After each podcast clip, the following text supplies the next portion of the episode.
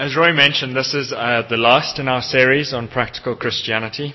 And I do have a great feeling as I stand up here in front of you, not just that it's going to be over after this, but that um, just that I, I, feel that you guys are behind me. I feel that the feedback that I've got as I've um, done these sermons has received really positive feedback, and that um, basically I feel that I'm preaching to converted. Uh, you all know what I've been saying. Uh, you all knew it before I preached it most of the time. I've just reminded you of stuff. And um, a lot of you are even putting it into practice or trying your best to put it into practice at any rate. There are many people in this church who are involved in the service of the church um, and are, are, really seeking to serve Christ as his body on earth. Uh, we've got huge numbers of people in this church involved in youth fellowship, in clay, in junior church in Bible classes, in mothers and toddlers, in the various committees for buildings, evangelism, youth, uh, discipleship. Loads of you came out and helped with How Can We Love You? Um, there's a student sports ministry going on with many people involved.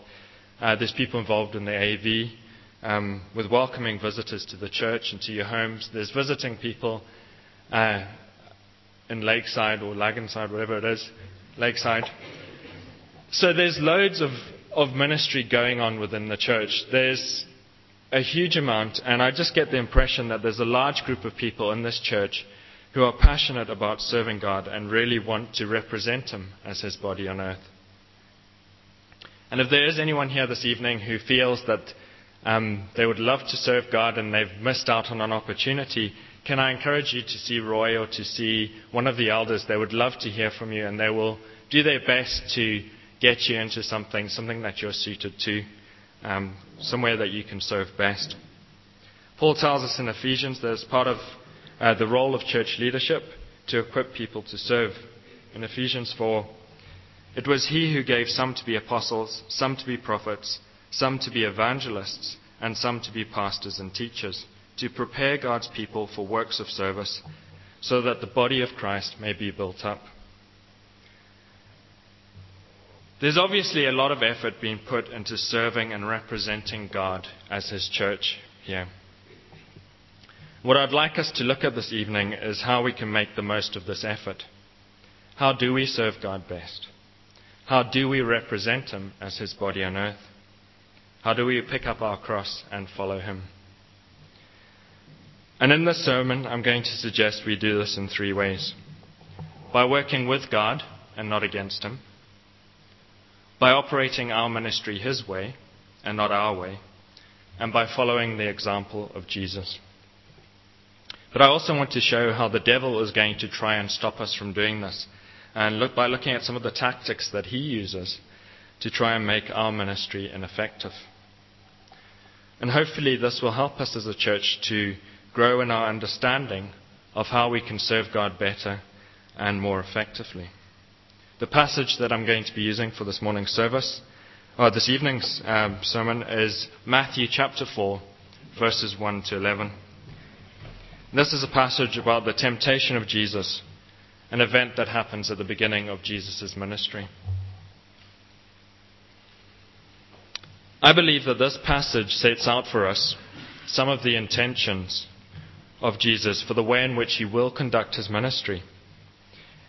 It tells us something about the way in which God operates, and it shows us some of the dangers and temptations and distractions that we need to look out for as we attempt to serve God. Now, before we read through this passage, I'd like to set it in some sort of context. Matthew sets Jesus' temptation immediately after his baptism.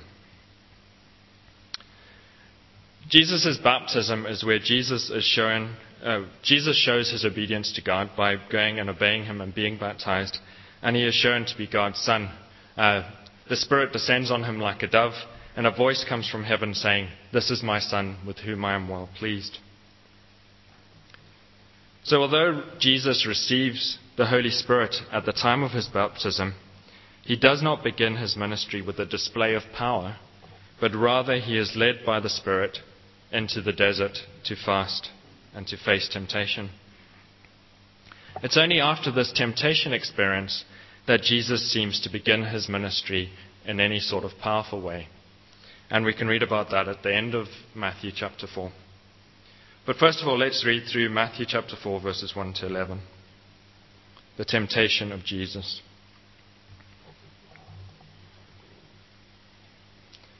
Then Jesus was led by the Spirit into the desert to be tempted by the devil. After fasting forty days and forty nights, he was hungry. The tempter came to him and said, If you are the Son of God, tell these stones to become bread. Jesus answered, It is written, Man does not live on bread alone, but on every word that comes from the mouth of God. Then the devil took him to the holy city and had him stand at the highest point of the temple. If you are the Son of God, he said, throw yourself down, for it is written, He will command His angels concerning you, and they will lift you up in their hands, so that you will not strike your foot against a stone. Jesus answered him, it is also written, Do not put the Lord your God to the test. Again, the devil took him to a very high mountain. He showed him all of the kingdoms of the world in their splendor. All this I will give to you, he said, if you bow down and worship me.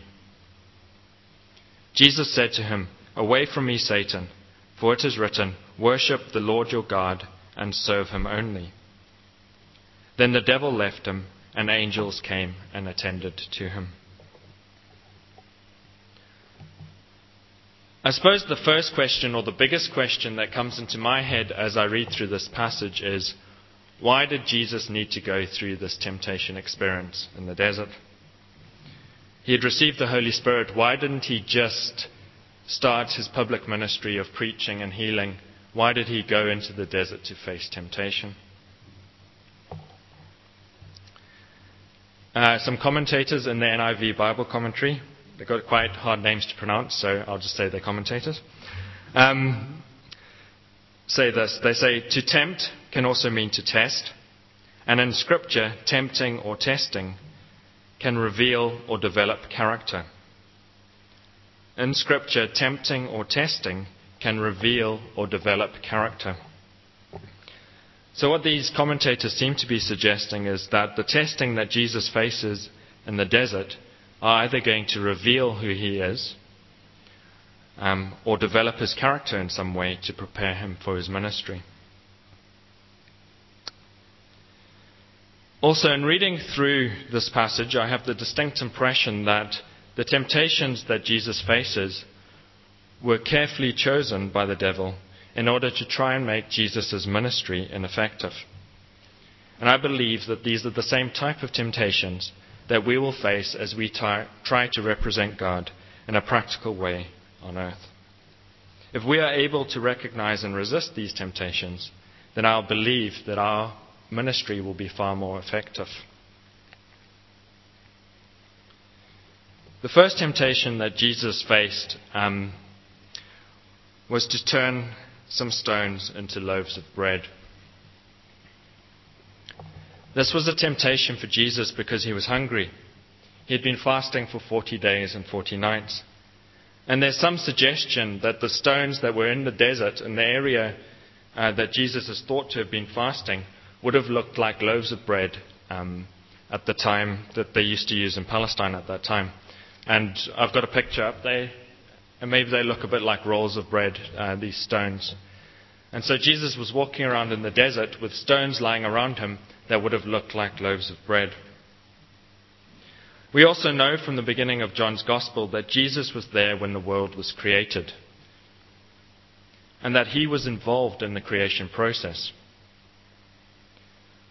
So Jesus would have been tempted because he was easily able to turn these stones that looked like bread into loaves of bread the temptation was a reality for Jesus because he could easily do it. Another thing that would have made this temptation uh, so tough for Jesus was the fact that it would have seemed quite a reasonable thing to do. After all, he had been fasting for 40 days and 40 nights. He would have to eat at some point. And he would, in the future, use miraculous power to produce food as part of his ministry. when he fed the 4,000 and when he fed the 5,000. So why not use his power now to feed himself for the sake of survival? We are unlikely to face this temptation to turn stones into loaves of bread because we can go to the shops. So, what can we learn from this temptation?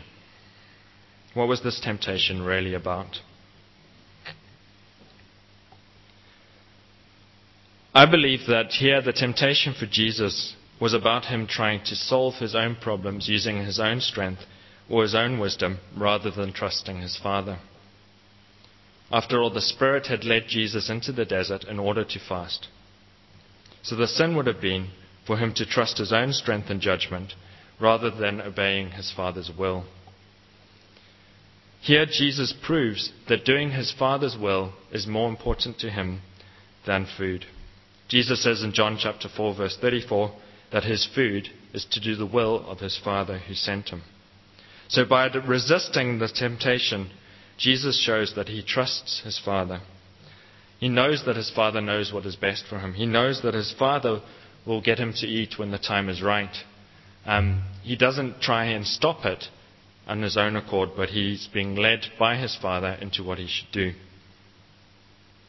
And he does this even though it seems tough or maybe doesn't seem to make sense, and, and something we need to learn.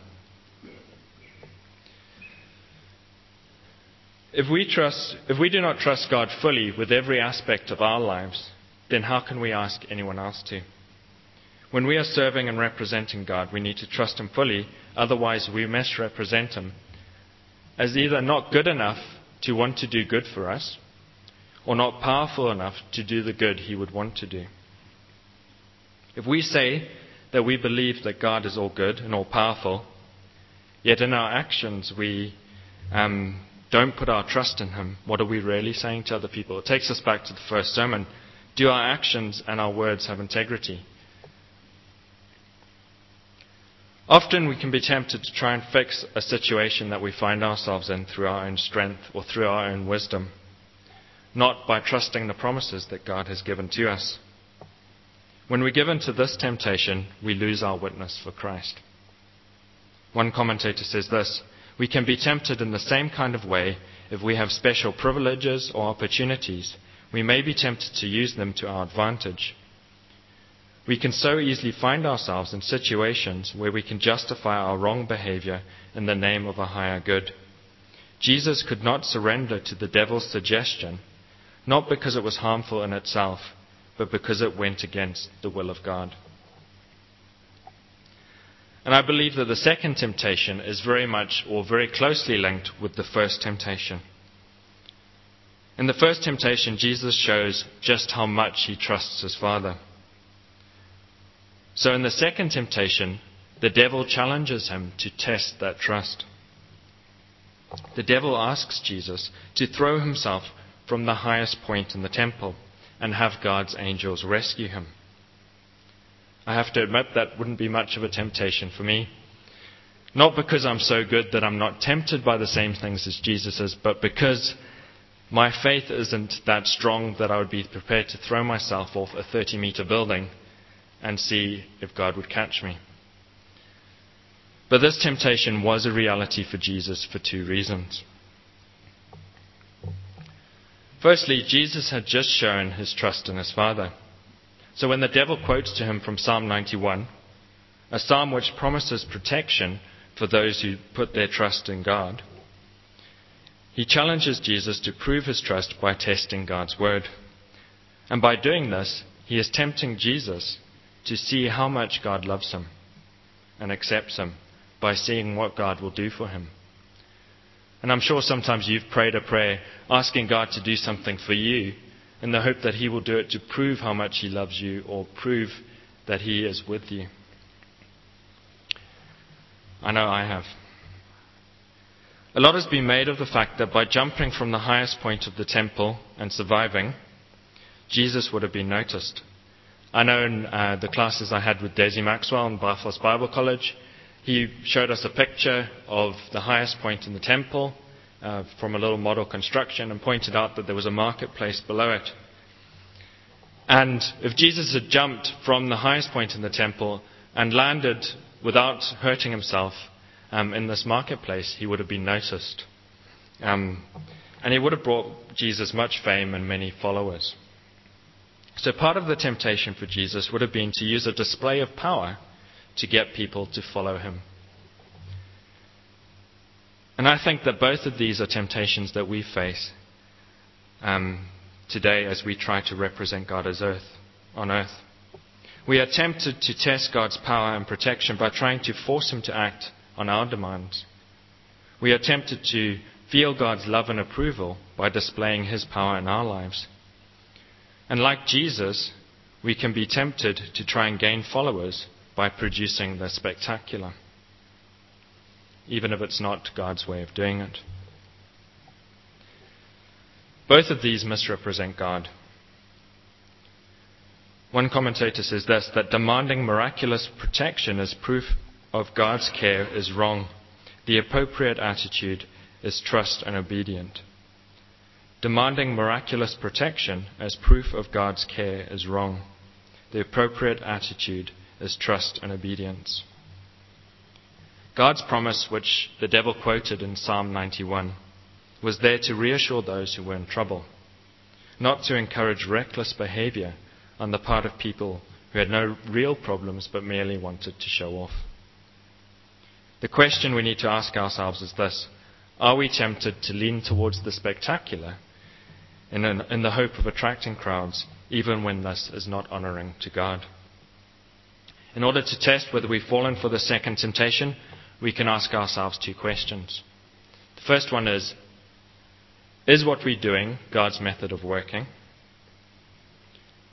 Often God works in ways that we don't expect Him to work in. Um, for example, when He sent Jesus to earth, um, people were expecting him to send a king with a vast army to save them from the Romans.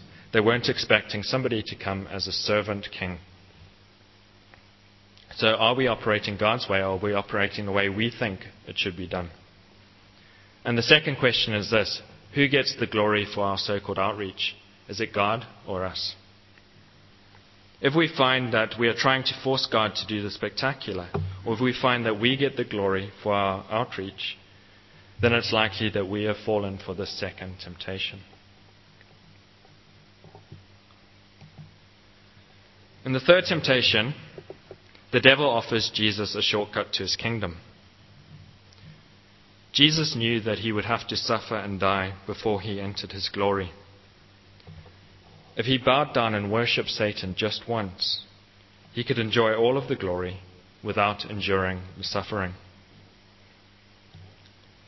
Jesus had come to establish his kingdom on earth. He knew that the way ahead would be marked with hardship, rejection, pain, and suffering. So the temptation for Jesus here was to try and skip all of this necessary hardship needed to establish God's kingdom and to gain an easy rule. We also face this temptation when we say that the end justifies the means, or when we justify our methods of achievement by saying that the results speak for themselves. This does not work in establishing God's kingdom. We may establish some kind of kingdom this way. We may establish some sort of followers, but it will not be God's kingdom. In God's kingdom, only the right means can bring about the right end. Jesus could only properly achieve his task of establishing God's kingdom on earth by living a perfect life, by dying an unjust death on our behalf. Anything less would not have paid the price for our sins. Anything different would not have established God's kingdom on earth. If Jesus had fallen for this temptation, there would be no forgiveness of sins we would not be reconciled to God. The challenge for us is not to take shortcuts in order to get more followers. If we do, the people we get following will not be following the right path anyway. We will be building a different type of kingdom. So we need to ask ourselves whether the methods that we use to represent God as Windsor Baptist Church or individually um, reflect God's service, uh, standards of service, mercy, justice, and love. So, do the methods that we use to represent God reflect God's standards of service, mercy, justice, and love.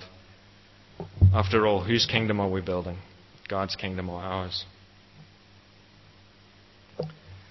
But Matthew then goes on to tell us that Jesus, after he has faced these temptations, um, after he's faced these temptations, the devil leaves him and angels come and minister to him. So, in showing his obedience to God, Jesus once again receives a display of approval. After he's obedient to God by being baptized, he receives God's approval. A voice comes from heaven saying, This is my Son with whom I'm well pleased. And this time, he receives God's approval when God sends his angels to help him in his time of need. This goes to show that if we do operate our ministry God's way, that God is faithful and he will be willing to be involved in that ministry. So after this, that Jesus begins a successful ministry of miracles and preaching. Matthew chapter 4 verse 23 to 25, just further on in the chapter. Jesus went throughout Galilee, teaching in the synagogues, preaching the good news of the kingdom, and healing every kind of disease and sickness among the people. News about him spread all over Syria, and people brought him all who were ill with various diseases, those suffering severe pain, the demon possessed, and those having seizures, the paralyzed, and he healed them. Large crowds from Galilee, the Decapolis, Jerusalem, Judea, and the region across the Jordan followed him. I believe that one of the reasons why the church uh, in the West has been shrinking in size, uh, one of the reasons why we don't often see God at work in power these days in the West, is because we are trying to extend His kingdom our way. We're trying to use our own wisdom to extend God's kingdom.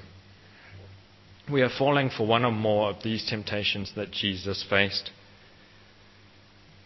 God promised that He will be with us. He has promised that we will be fruitful. All we need to do is abide in Him, to obey His will. And I believe that if we do represent God right, by doing His things His way, then He will give us success as we serve Him. So, what have we learned today?